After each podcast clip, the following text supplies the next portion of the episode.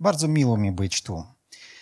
I właśnie dzisiaj e, chciałbym dotknąć tematu naszego fundamentu, e, którego, wiecie co, nie zawsze jesteśmy świadomi.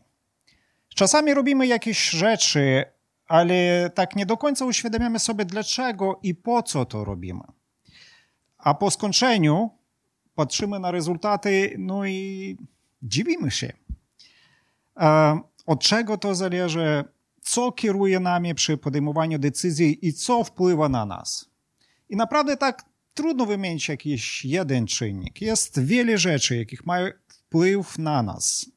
Zaczynając od procesów fizjologicznych i behawioralnych i kończąc strefą ducha, czyli naszego wewnętrznego człowieka. A więc tematyką naszego dzisiejszego zagadnienia będzie światopogląd. Mówiąc w skrócie, porozmawiamy o naszym postrzeganiu świata, spojrzymy na nasz fundament. I wielu ludzi w Kościele liczy na to, że gdy weszli na drogę zbawienia, automatycznie zmienili też swój światopogląd. Ale jest to tylko częściowo prawdą, ponieważ zmieniliśmy tylko część swoich poglądów, ale jeszcze daleka droga do pełnej ich zmiany. I wcześniej mówiliśmy, e, wcześniej mogliśmy wierzyć w to, że Boga nie ma. No i tak jest. Teraz wierzymy, że On jest. Zmieniliśmy do, mm, zaczęliśmy, zmieniliśmy swój, swój światopogląd. Zaczęliśmy dowiadywać się, jak jest urządzony ten duchowy świat, jakie są jego prawa, a to jest tylko początek tej zmiany naszych wyobrażeń.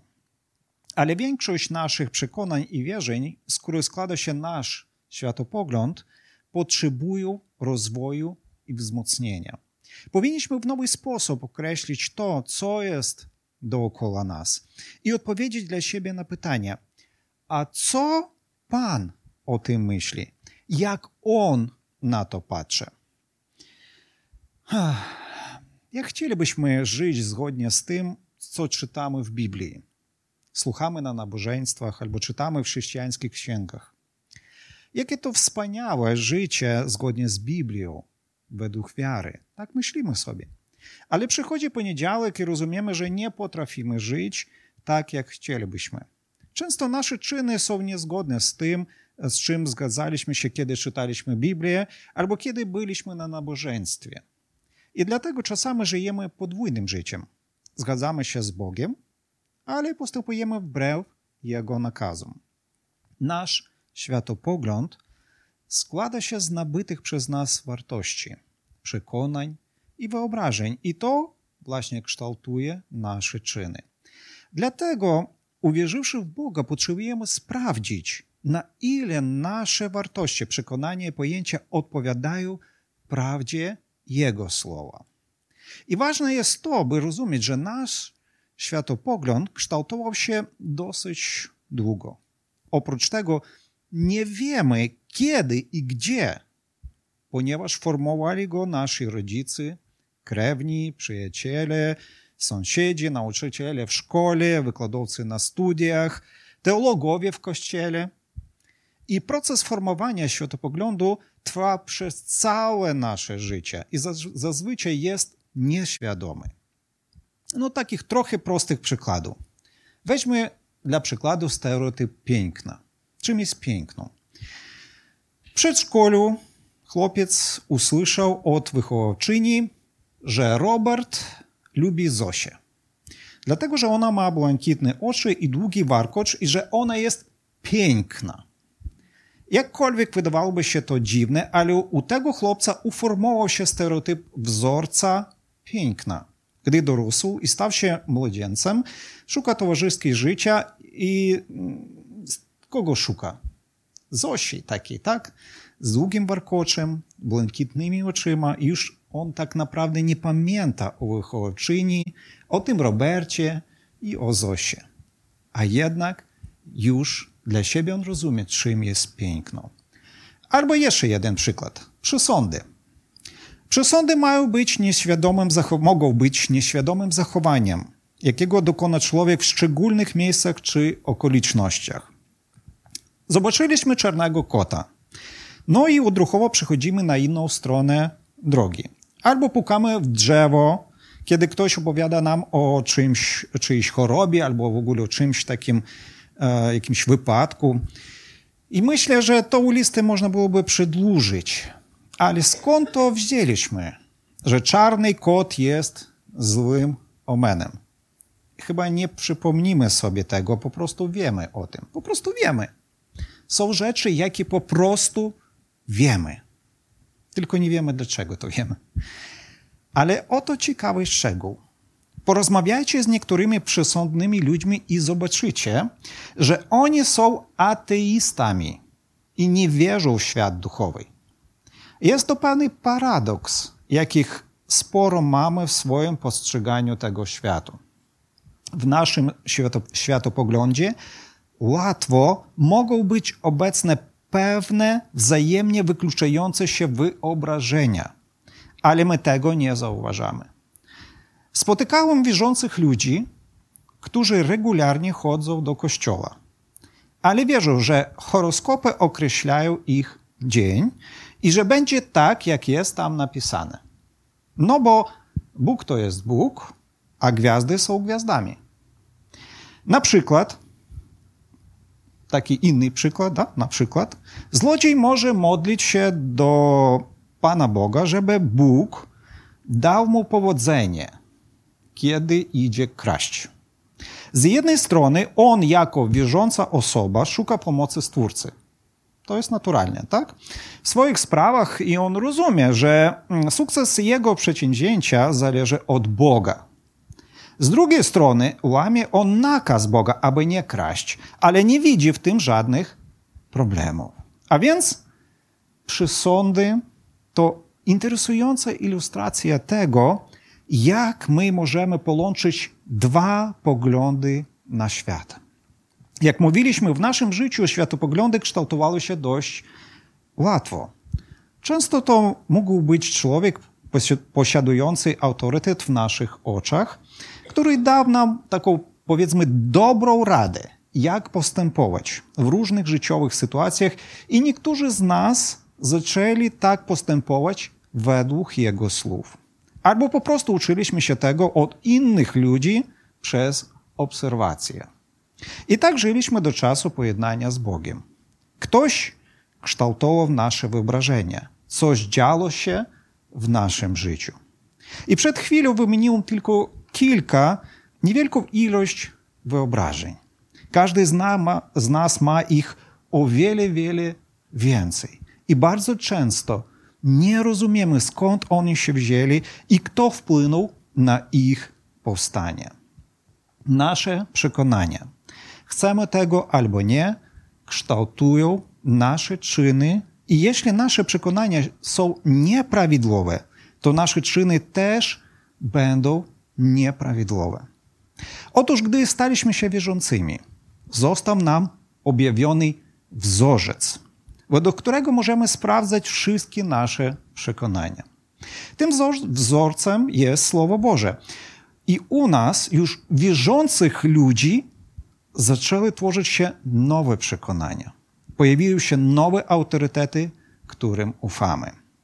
Ale żeby powstały u nas poprawne przekonania, potrzebujemy brać Boże Słowo i sprawdzać, na ile słuszne jest to wyobrażenie, które się u nas pojawiło. I w pewnym sensie koniecznie trzeba świadomie, używając naszego rozumu, sprawdzać swoje życie pod względem tego, w co my wierzymy i dlaczego w to wierzymy. Czyli nie po prostu słuchać coś i mówić, no dobra, amen, amen. Wiecie co? Nie na wszelkie kazania trzeba mówić amen. Nie na wszelką dobrą książkę trzeba powiedzieć amen. Trzeba sprawdzać to, co słyszymy albo czego doświadczamy. Spróbujmy sformułować taki wstępny wniosek. Zmiana światopoglądu to uświadomione działanie kiedy sprawdzamy swoje wartości, wyobrażenia i przekonania zgodnie z Jego Słowem. Tę pracę powinniśmy wykonywać w modlitwie do Jezusa, żeby On pomógł nam odnowić nasz światopogląd. I teraz spróbujmy odpowiedzieć na jedno z najważniejszych pytań odnoszących się do światopoglądu, który niepokoi człowieka. A właśnie, co ja robię na tym świecie? Po co i dlaczego ja żyję? I te pytania również zawierają w sobie bardzo wiele wyobrażeń, których zazwyczaj sobie nie uświadomimy, nie uświadomimy albo nie sprawdzamy. Uwierzyliśmy w to, że jest Twórca nieba i ziemi. Nie wchodząc w szczegóły, postrzegamy siebie jako dzieło Twórcy. Jeśli trzymamy w rękach, powiedzmy, telefon komórkowy, to mam nadzieję, nie wierzymy w to, że on pojawił się wskutek jakiejś ewolucji, tak? Rozumiemy, że on ma twórcę. Twór bez szczególnych wysiłków i dowodów mówi o tym, że on ma twórcę. I jest napisano w liście do Rzymian w pierwszym rozdziale. Pan Bóg mówi przez apostola, gdyż to, co można wiedzieć o Bogu, zostało im, czyli ludziom, objawione. Sam Bóg przecież im to objawił, bo to bowiem, co w nim niewidzialne, jego wieczna moc i boskość są od stworzenia świata widoczne w dziełach, dlatego nie mają nic na swoją obronę. To pisał apostoł Szaul albo Paweł i wszystko, co powinniśmy wiedzieć o Stwórcy, jest nam pokazane i my możemy go poznać przez oglądanie jego dzieł, chociażby częściowo. Twórca tworzy dzieło w pewnym celu. On nie robi czegoś przypadkowo i tak wiecie, na chyby trafił. On robi twór dla pewnego celu. Twórca nie zaczyna tworzyć z nudów i po prostu po, tak, dla, takiej, dla zabawy. On nie myśli w taki sposób. No, spróbujmy coś stworzyć, a potem zobaczymy, jakby to można używać. Twórca wszystkiego stworzył człowieka w pewnym określonym celu. Żydowskie święta, dla przykładu, pomagają nam pamiętać o celu naszego stworzenia. Święta, o jakich pisze Biblia. Na przykład Szabat. Bardzo interesujące święto, które spotykamy każdego tygodnia. Szabat pomaga kształtować biblijny światopogląd od wczesnego dzieciństwa. Tak było w środowisku żydowskim, w jakim była napisana Biblia. W domach, gdzie świętują szabat, dzieci dowiadują się, że jesteśmy Jego tworzem, że On ma dla nas pewien cel. Za stołem przypominamy o tym, że w ten dzień Twórca odpoczywał. Po tym, jak w ciągu sześciu dni tworzył ten świat. Możemy przypominać o wyjściu żydowskiego narodu z Egiptu, o prawie, jakie Twórca darował, czyli są czynności, tradycji i zachowania, które mają moc przypominania nam o naszym miejscu w tym świecie. I kiedy człowiek zaczyna myśleć, że to, co się dzieje w jego życiu, jest przypadkiem, nieudanym zbiegom okoliczności, to tak naprawdę on po prostu chodzi w ciemności, zapomniał, że jest Twórca, który kontroluje wszystko, co jest dookoła nas. U niego nic nie zdarza, nie zdarza się tak po prostu. I wszystko ma ważny cel i przeznaczenie. Chociaż zdecydowanie nie wszystko będziemy rozumieliśmy. Nie wszystko. Jeśli popatrzymy na przykład na święto Purim, to jest jeszcze jedno e, żydowskie święto, o jakim pisze Biblia, to od samego początku może wydawać się, że wszystko, co się tam dzieje, to po prostu zbieg okoliczności i przypadku. Że niby przypadkowo Estera trafiła do króla, że niby przypadkowo Mordechaj ratuje tego króla i tak dalej. Ale później widzimy, że za wszystkimi tymi wydarzeniami stoi Bóg i kieruje sytuacją dla swoich celów. Jego zamiarem wobec nas jest dobro, chociaż nie wiemy, jak to działa do końca. Jest tak w Rzymian 8 rozdział napisano. Wiemy zaś, że tym, którzy milują Boga, wszystko służy ku dobremu, tym, którzy są powołani według Jego postanowienia. Uświadamiając sobie to, że jest Twórca, który nas stworzył, równie ważne jest to, by rozumieć, że nie należymy do siebie samych, ale On ma do nas prawo i może z niego skorzystać. W nowoczesnym świecie ta myśl brzmi dziwnie, ponieważ ogólna tendencja jest taka, żeby odgradzać się od ludzi i chronić swoje prywatne życie, swoje prawa, jak my mówimy. I ludzie oburzają się, kiedy ktoś wskazuje im, jak oni mają żyć, ogranicza ich wolność wyboru albo stawia w takiej niewygodnej sytuacji. Ale Twórca może to robić, ponieważ On jeden wie, dlaczego człowiek został stworzony i co będzie rzeczywiście pożyteczne dla niego. I Biblia opowiada o przykładach tego, że stworzenie, które nie odpowiada celowi Twórcy, może być poddane przez Niego osądzeniu. I jaskrawym przykładem jest zniszczenie świata potopem. E, to jest Księga Rodzaju, szósty rozdział. Tam jest tak napisano. Ale ziemia była skażona w oczach Boga i pewna nieprawości. I spojrzał Bóg na ziemię, a oto była skażona, gdyż wszelkie ciało skaziło drogę swoją na ziemi. Rzekł tedy Bóg do Nojego, położy kres wszelkiemu ciału, bo przez nie ziemia pewna jest nieprawości. Zniszczy je wraz z ziemią. Kiedy mówimy o zboczeniu z drogi, mamy na myśli, że pierwotnie droga była prosta, poprawna. Ale kiedy człowiek zaczął iść po niej, poszedł krzywo, czyli niepoprawnie. I w ten sposób ludzie odchylili się i odeszli od tego przeznaczenia, które mieli od Boga. Możemy myśleć, no, no cóż, to moja sprawa, jak ja postępuję. Ale okazuje się, że wszystkie nasze czyny dokonujemy przed naszym Stwórcą. I dzisiaj możemy powiedzieć, że nasze społeczeństwo nie jest tak podobne jak społeczeństwo, w którym żyli nasi rodzice. Czasami ludzie zapominają o tym, że każde grzeszne działanie będzie mieć wyrok od Boga, jeśli nie będzie miała miejsca pokuta. Kiedy Bóg wypowiedział wyrok nad pokoleniem Nojego, był jeszcze czas na skruchę i pokutę, póki Noe budował swoją arkę. Jest w drugim liście Piotra napisano, Bóg bowiem nie oszczędził aniołów, którzy zgrzeszyli, lecz strąciwszy do otchłani, umieścił ich w mrocznych lochach, aby byli zachowani na sąd. Również starożytnego świata nie oszczędził, lecz ocalił jedynie ośmioro wraz z Noem, zwiastunem sprawiedliwości, zesławszy potop na świat bezbożnych.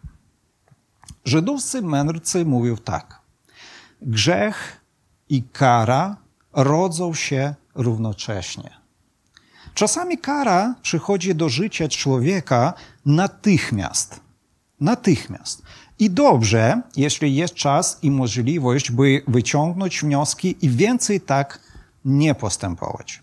Ale czasami kara dościga człowieka już po śmierci i wtedy już nic nie, może, nie można zmienić. Kohelet w dziewiątym rozdziale mówi tak. Kto należy do grona żyjących? Ten jeszcze ma nadzieję, gdyż żywy pies jest lepszy niż martwy lew. Wiele ludzi myśli, że robią źle Bogu. Niektórzy ludzie myślą, że robią źle komuś innemu. Ale Biblia mówi, że jeżeli robisz coś złego, to robisz to w pierwszej kolejności sobie samemu, nie komuś innemu.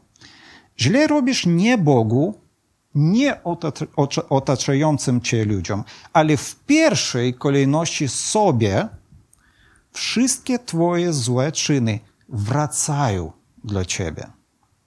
Ktoś może powiedzieć, że jesteśmy e, wierzącymi Nowego Testamentu i nas to w ogóle nie dotyczy. Żyjemy pod łaską.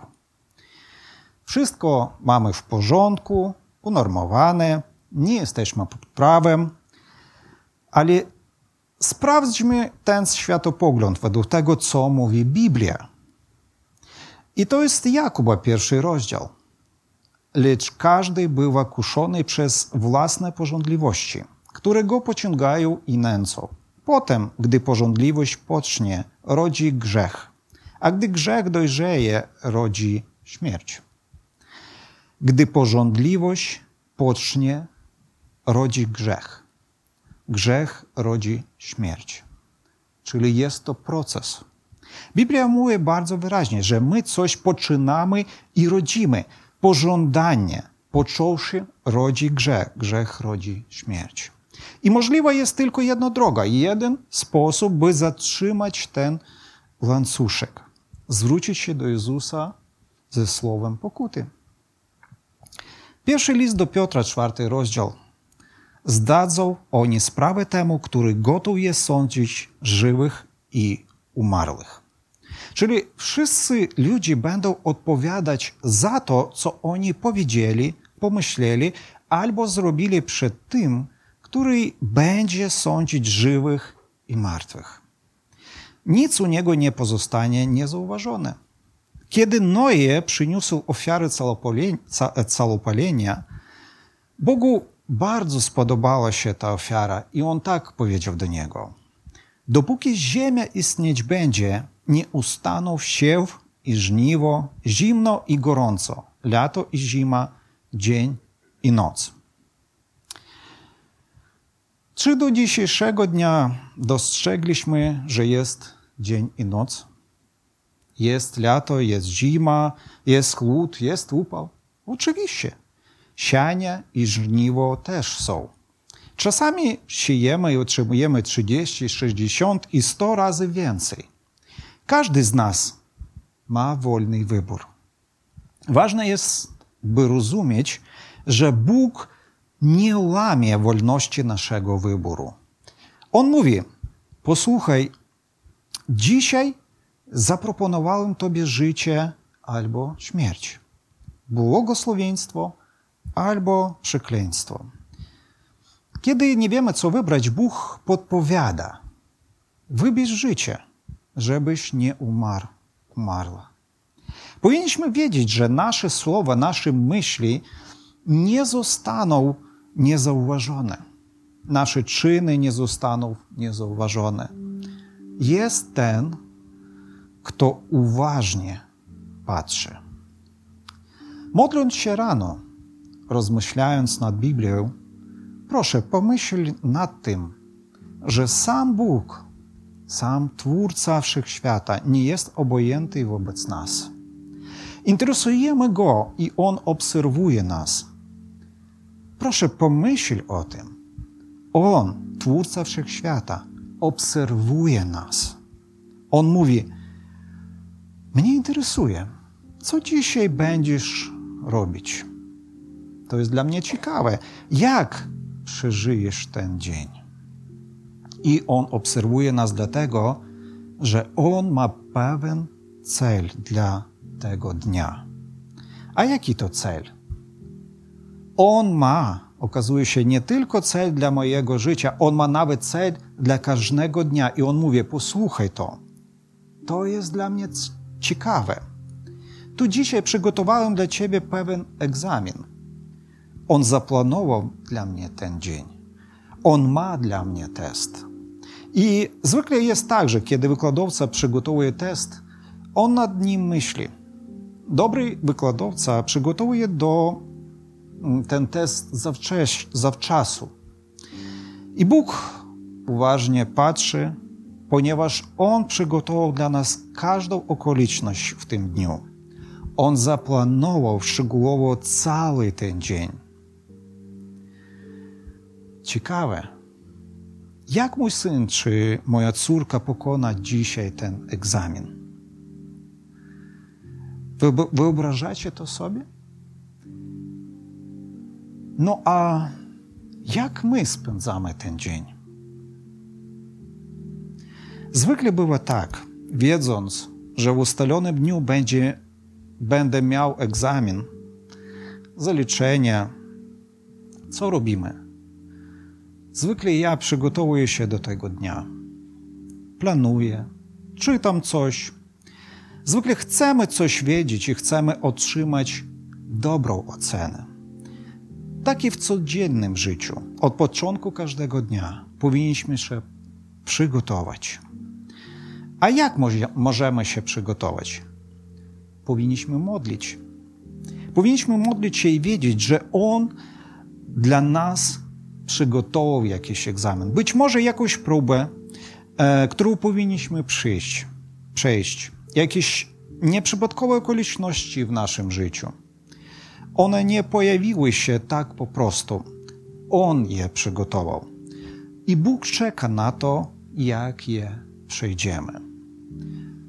Uświadomienie sobie stałego Bożego udziału w naszym życiu jest jedynym z najważniejszych założeń naszego światopoglądu jako wierzących ludzi.